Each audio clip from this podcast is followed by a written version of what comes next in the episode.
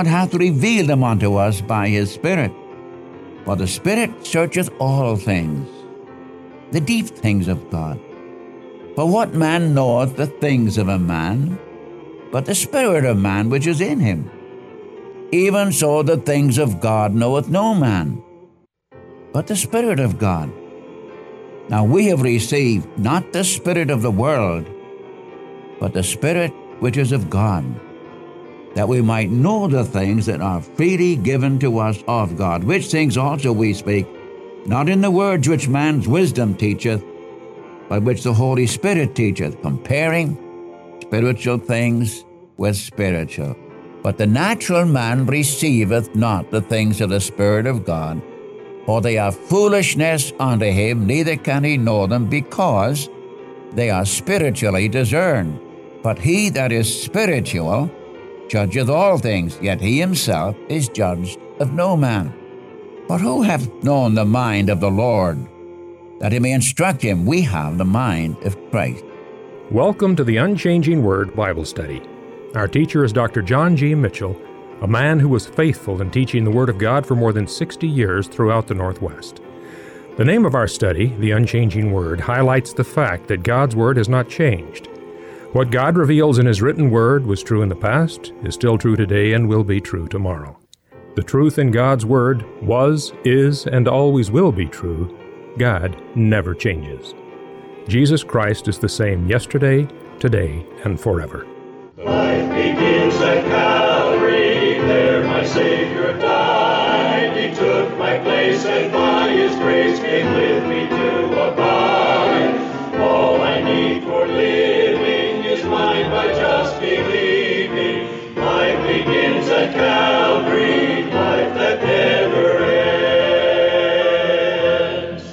We who know Jesus Christ as our Lord and Savior have received not the Spirit of the world, but the Spirit who is from God.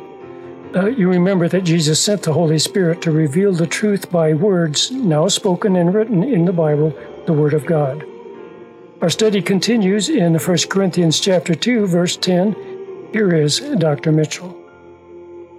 Thank you. Good day, friends. We come to you again with studies in the first epistle of Paul to the Corinthian church. In these first four chapters, we're dealing with the wisdom of God in contrast to the wisdom of men.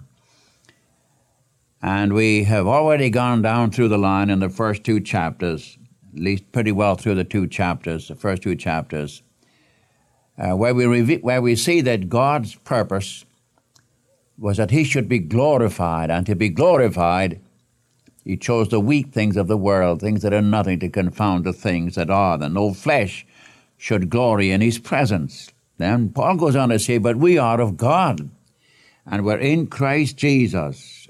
And in the wisdom of God, he, he has been made unto us righteousness, sanctification, and redemption. And then Paul spoke of the fact in the first five verses of chapter 2 that he did not come to them with words of man's wisdom, but he came in the demonstration and power of the Spirit of God that your faith might not stand in the wisdom of men, but in the power of God.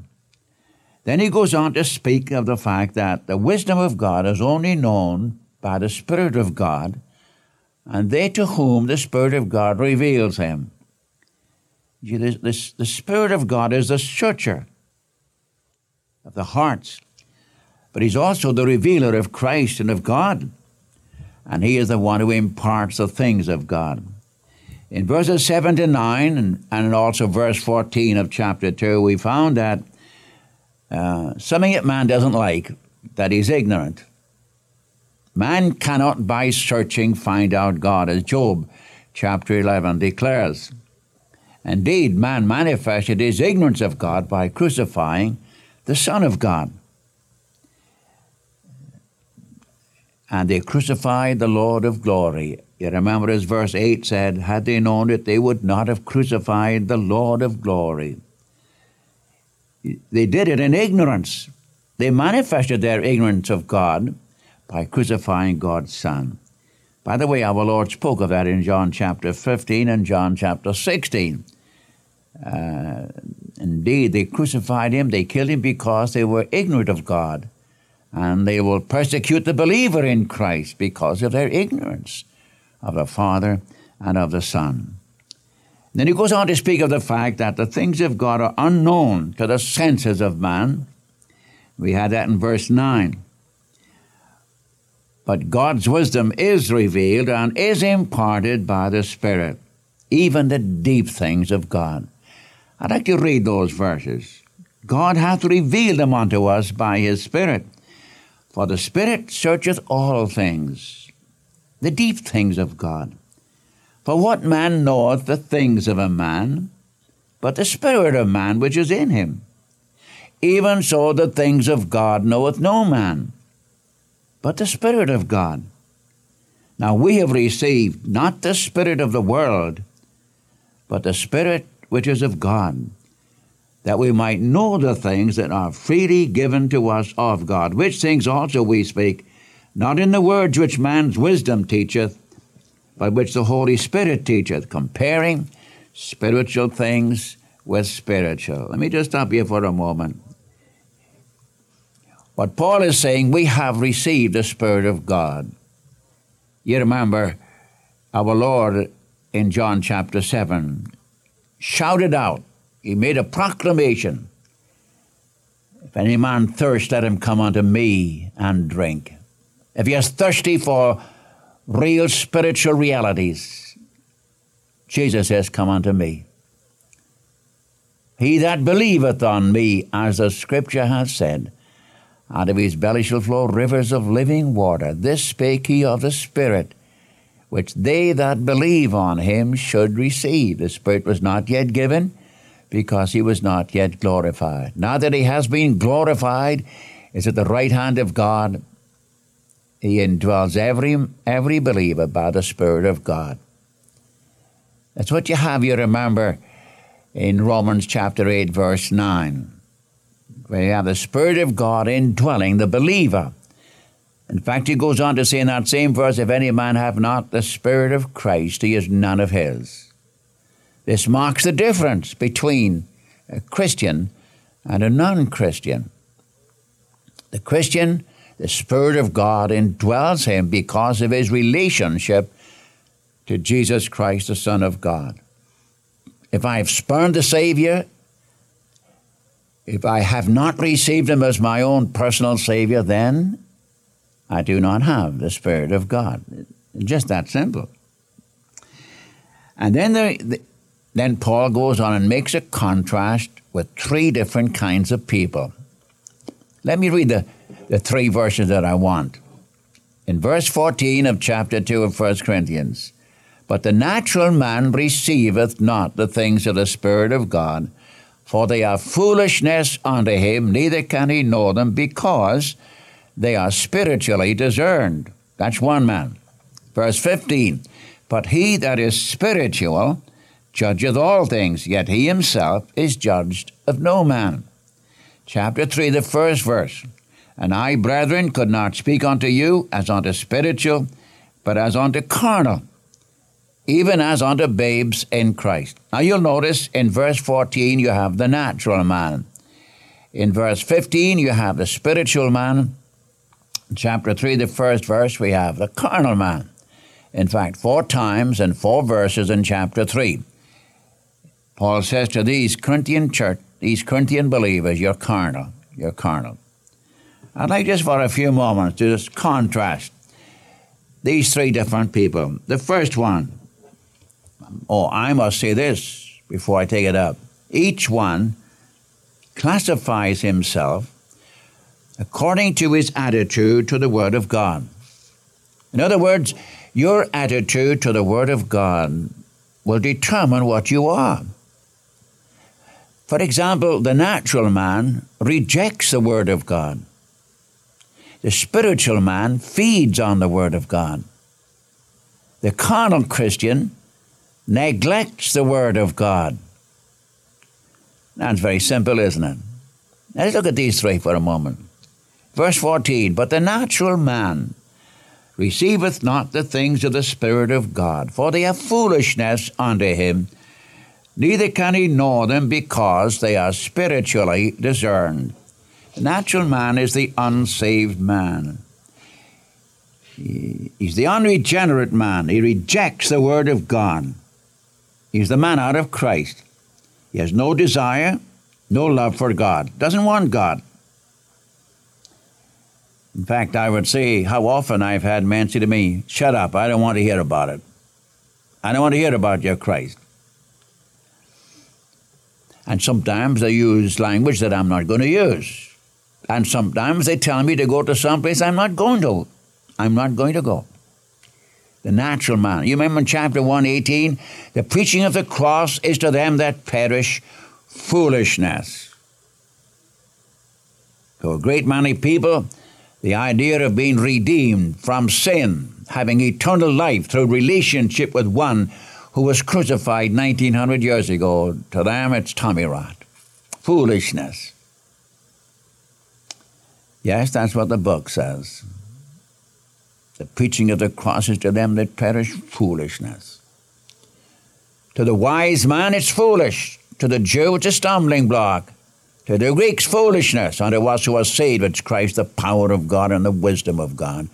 We had that in the first chapter. And I don't mind repeating these things. I want to get you get the truths just right down into your own heart. Now, the natural man rejects the Word of God, doesn't want it. Got no time for God, no room for God, no thought for God. And I might say, in that condition, it's impossible for him to know God. God only reveals himself to open hearts. And if you mean business and really want to know God, he will do the revealing. He'll come to you. No question about that. He'll do that. Romans chapter 3, 10, 10, to 12, you remember. This is the unsaved man. There is none righteous, no, not one. There is none that understandeth. There is none that seeketh after God. They've all gone out of the way. They have together become unprofitable. There is none that doeth good, no, not one. There's no fear of God before their eyes. In Jeremiah 13, 23, can the Ethiopian change his skin? Can the leopard change his spots? Neither can you that are accustomed to do evil do good. Job 14 4 says, Can you bring a clean thing out of an unclean thing? See, this is the man who's estranged from God, has no relationship with God. And if I'm talking to you, my friend, and you've never accepted the Savior, this is your position. This is where you are. Thank God He has made provision for you to experience His mercy, for His mercy is for all. Christ died that you might not die. Christ died to put away your sin, that you might be set free. Provision has been made for you to pass from death to life. But in this 14th verse, he's talking then about the, the unsaved man. See, the works of the flesh the fleshly mind is enmity against God. It is not subject to the law of God, neither indeed can be. So then they that are in the flesh cannot please God. Then he goes on to say, But you are not in the flesh, speaking of Christians now, you are not in the flesh, but of the Spirit, if so be the Spirit of God dwell in you. If any man have not the Spirit of Christ, he's none of his. So that's the unsaved man. The preaching of the cross is to him foolishness. Doesn't have any time he doesn't have any time or room or thought for God in his life. Gets up in the morning, goes through the whole day, goes to bed at night. That's his life. No thought, no room for God. And one of these days he's got to make give an account of himself to God, the one he rejects, the one that he refuses to have in his own heart and in his own mind. Now in verse 15 and 16 we have the spiritual man. Let me read it to you. But he that is spiritual discerneth all things, judgeth all things, yet he himself is judged of no man. For who hath known the mind of the Lord, that he may instruct him? We have the mind of Christ. He is a spiritual man. Now, the spiritual man feeds on the Word of God. That's where he gets his life. He grows in the things of God, he grows in the knowledge of God. Not only a mental grasp of the truth, but where the truth gets a hold of him, where the truth lives. You see, the spiritual man gives the Lord his rightful place in his life. Self will is cast out, and the will of God is the important thing. You know, that's what Paul could say in Galatians 2:20. I have been crucified with Christ. I no longer live, but Christ liveth in me. You have in Philippians chapter 3, I count all things but loss, that I might know him, Jesus Christ, that I might be found in him righteous. I might know him and the power of his resurrection and the fellowship of his service. You see, I'm going to forget the things that are behind and reach out, stretch out for the high calling of God in Christ Jesus. This is the spiritual man. He feeds on the Word of God. He examines the Word of God. He proves all things by the Word of God. Spiritual man is able to discern truth from error. He compares Scripture with Scripture. He doesn't go off the deep end. He compares Scripture with Scripture. Uh, I just pray that God will cause you and me to increase in our hunger for the Word of God. And then pray that the Lord will increase our capacity for truth. This is the only way we can come to be spiritual men, spiritual women. We stay in the Word of God. Now, one could say much about this. But I would say the spiritual man is the one who is walking in fellowship with God becomes mature. He lives for Christ. Nothing else is worth anything. You know, there's a passage just come into my mind from Ephesians chapter 5 where Paul pleads with us to walk in wisdom. Then he gives us four aspects of a wise Christian. And it's apropos here, I'm sure. A wise Christian is one who feeds on the Word of God. Then he goes on to say he walks carefully. We're living in a world of pitfalls, opposition, subtleties. And it just seems as if the enemy of our souls is becoming more and more subtle. We don't have that uh, open opposition that the church used to have years ago when people suffered for the gospel's sake. And by the way, may I just say here that uh, I think America and Canada are about the only two Christian countries in the world where we've never suffered for the gospel's sake. I'm talking about real persecution, martyrdom. We become soft along many, many lines, but Satan is more subtle too. So I've got to walk carefully.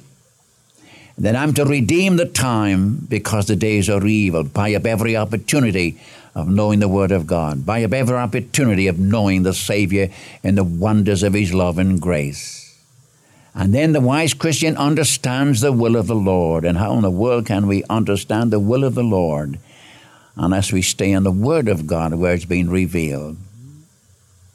God will not reveal anything that's contrary to the Word of God. You just can't pull it out of the air.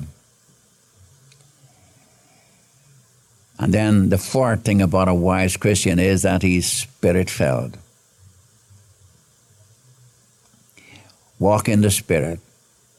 Be not drunk with wine wherein is excess, but be filled with the Spirit, followed by thanksgiving and worship. I just suggest that for your thinking sometime. I'll repeat them.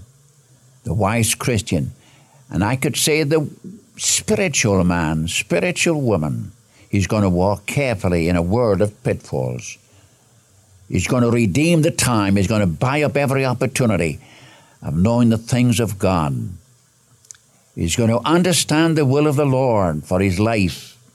He's not going to run up sixes and sevens. He's going to be in that place. Perfect peace, knowing he's in a mind, he has the mind of God, he's going to walk in the will of God.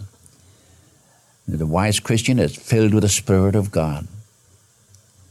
That's what God wants with all of us. That's a spiritual man. He's able to discern all things. Yet he himself is not judged of any man. Who could judge him except the Lord? Man of the world can't judge a Christian. as to whether he's spiritual or not. Only God can do that. Now we come to the third one, the carnal man. The carnal man is found here in the first four verses of chapter 3, and I'm going to read them. The carnal man is the Christian who neglects the Word of God. Did you hear what I said? You can make all the boast you want to, but if you're neglecting the Word of God, you're not feeding on the Word of God, you become carnal. And these are Christians. There's no question about that because in the first chapter he said to these same Corinthians that you came behind in no gift. You had all the gifts of the Spirit. You were enriched in all utterance, in all knowledge. But they were carnal.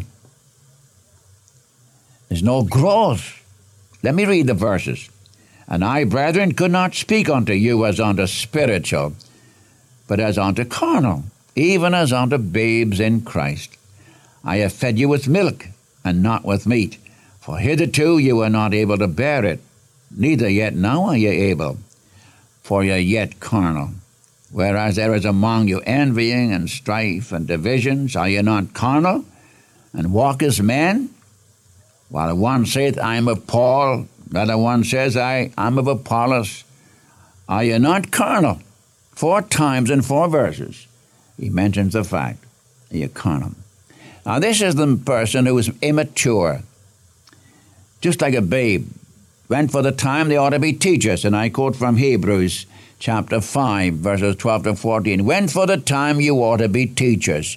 You've been Christians for so long, and when for the time you should be teachers of the Word of God, I've got to give to you again the first principles of the oracles of God. He goes on to say, I'd like to give you a good uh, thick T-bone steak, but I can't do it. I've got to feed you on milk.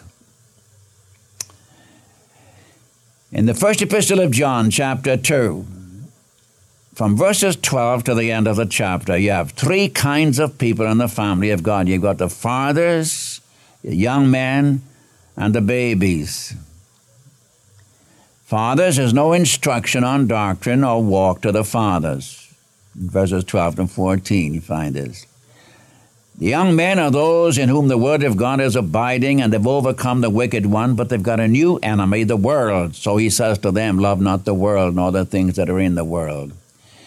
And starting in at verse 18, you have, 18 or 19, you have this question of, uh, and now little children, little babies, inexperienced ones. The word there's paideon, the ones who are inexperienced. And to the babes in Christ, he just upholds the incarnate Word of God. Be occupied with him. But there are those who have been Christians for years and they've never grown. They've never grown. You know, they have to be they have to be spoon fed. They, they can't dig anything out of the Bible for themselves. They read it and get nothing out of it. Their mind is on something else. They've got to be spoon fed. My friend, are you a spoon fed Christian? And I'm going to close with this. I'll finish it in our next lesson, but I do want to get to your heart. Many, many believers, bless their hearts, they've been going to church for years and they're not able yet to feed themselves. They can't sit down with a Bible and have the Spirit of God reveal wonderful, wonderful truth to them. Oh, I just pray, and will you pray that each one of us, we may have a real hunger for the Word of God, pray that God will increase our capacity for truth and may the truth live in you and in me. Now may the Lord bless you today for his wonderful, wonderful name's sake.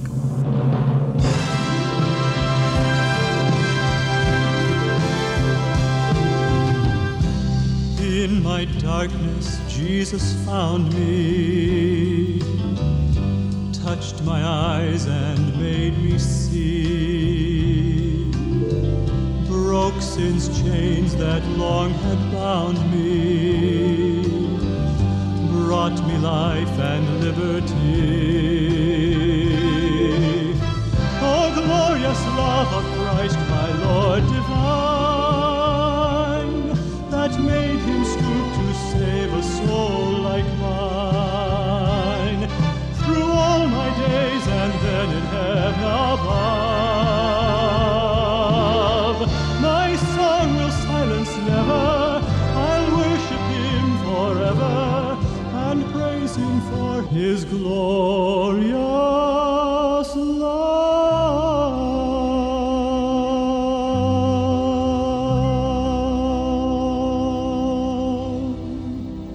Thank you for listening to the Unchanging Word Bible study today. And so until next time, this is the Unchanging Word Bible broadcast.